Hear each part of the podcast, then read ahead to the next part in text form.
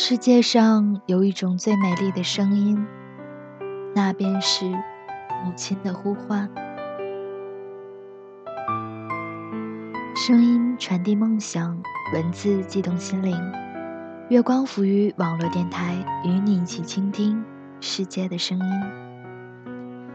亲爱的耳朵们，欢迎来到月光浮于网络电台，我是铃铛。今天给大家分享的文章叫做《那个叫母亲的客人》，文汤小小。正上班时，婆婆打来电话，说家里来了客人，问我能不能回家吃午饭。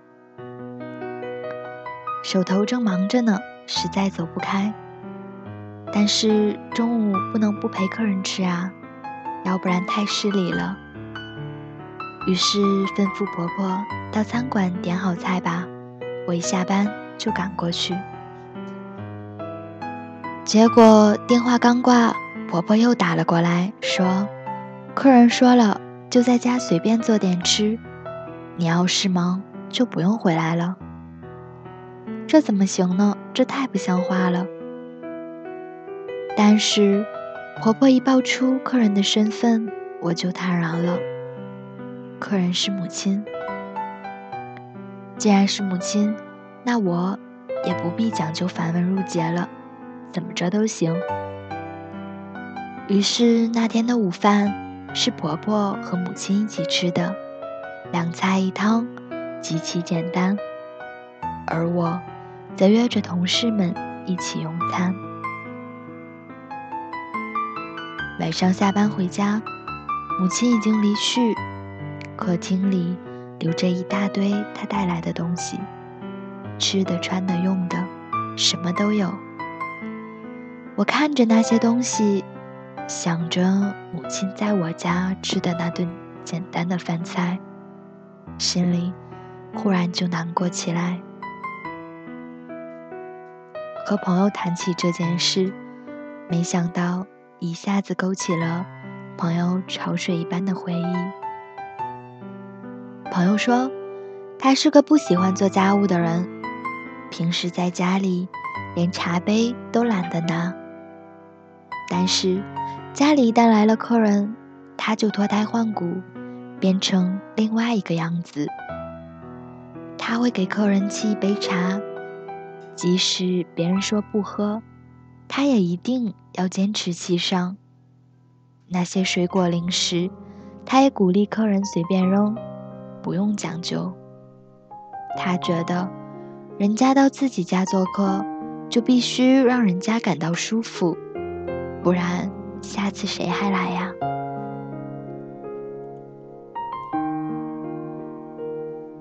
于是，每次客人一离开，他就要忙活半天。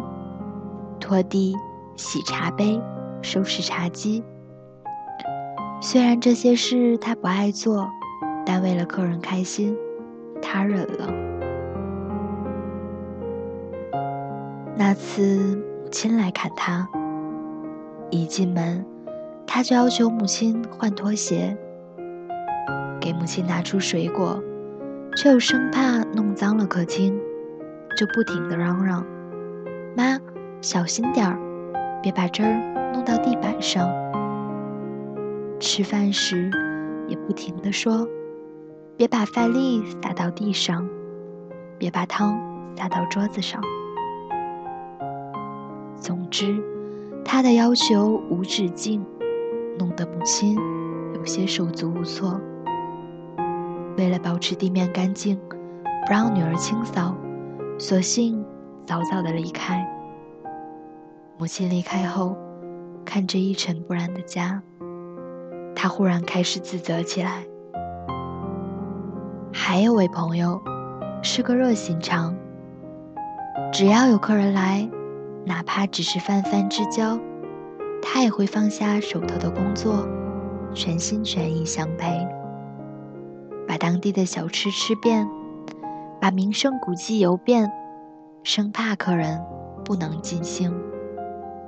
这样的热情，自然让他人缘超好，找他当向导的人也越来越多，他从来不拒绝。人家千里迢迢奔你而来，怎么能让人家扫兴而归呢？那次，母亲从老家来看他，不巧，那几天他正为工作焦头烂额，母亲就不停地说：“别请假，工作要紧。”我都这么大年纪了，不想出去走。你每天晚上回家陪我说说话就好了。整整一周，他没有陪母亲逛过一次街，没有陪母亲去看城市里那些美丽的风景。他以为母亲真的不需要，直到母亲回家后，他打电话回去。弟弟问：“有没有陪妈出去转转啊？”妈说了：“这次出去要好好的看看风景。”他忽然悲从中来，眼泪大颗大颗的落在电话线上。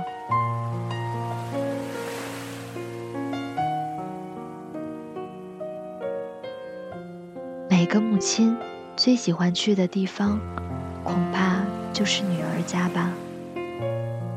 因为那里有她最温暖的牵挂。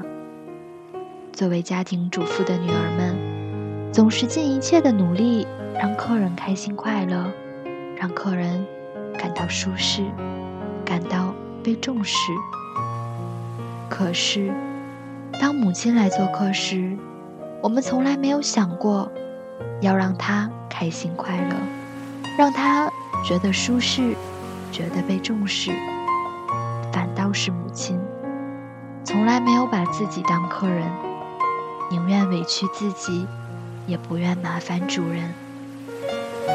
在女儿家里，母亲比任何客人都实心实意，可她从来没有享受过客人的待遇。想到这些，我的眼泪也止不住，大颗大颗的。落下来。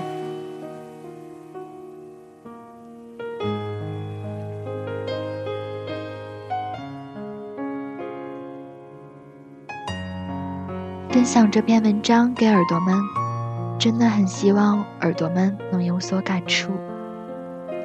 母亲是这样一个人，她在最最青春貌美的年华，因为你的哭声彻夜难眠，因为你。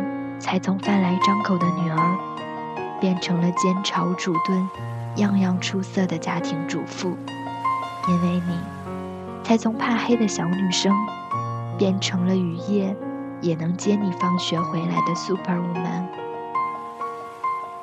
如今我们长大了，沉溺在自己丰富多彩的生活中。他偶尔打电话回来，问最近忙不忙，怎么都没回家。我们却常常敷衍，说有空一定回。可她是母亲啊，她马上就转口说：“不用不用，你忙你忙，家里都挺好的，不用担心。”我们总是忽略，我们的世界越来越宽广的过程中，母亲的世界却越来越小，而她要的。也不过是你多一些陪伴。希望无论你多忙，都不要吝啬陪伴母亲的时间，因为她曾把最好的时光，统统牺牲给了你。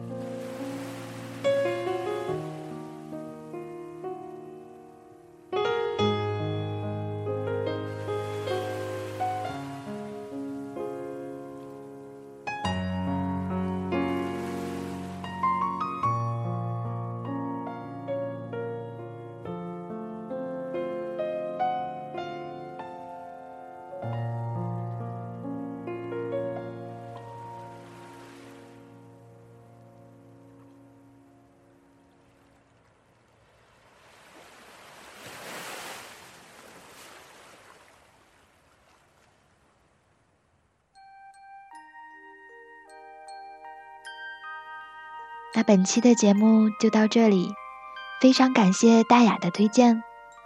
如果耳朵们也有喜欢的文章想要推荐给我，可以添加我们的新浪认证微博“月光浮语网络电台”，也可以添加我们的公共微信平台“城里月光”与我们取得联系。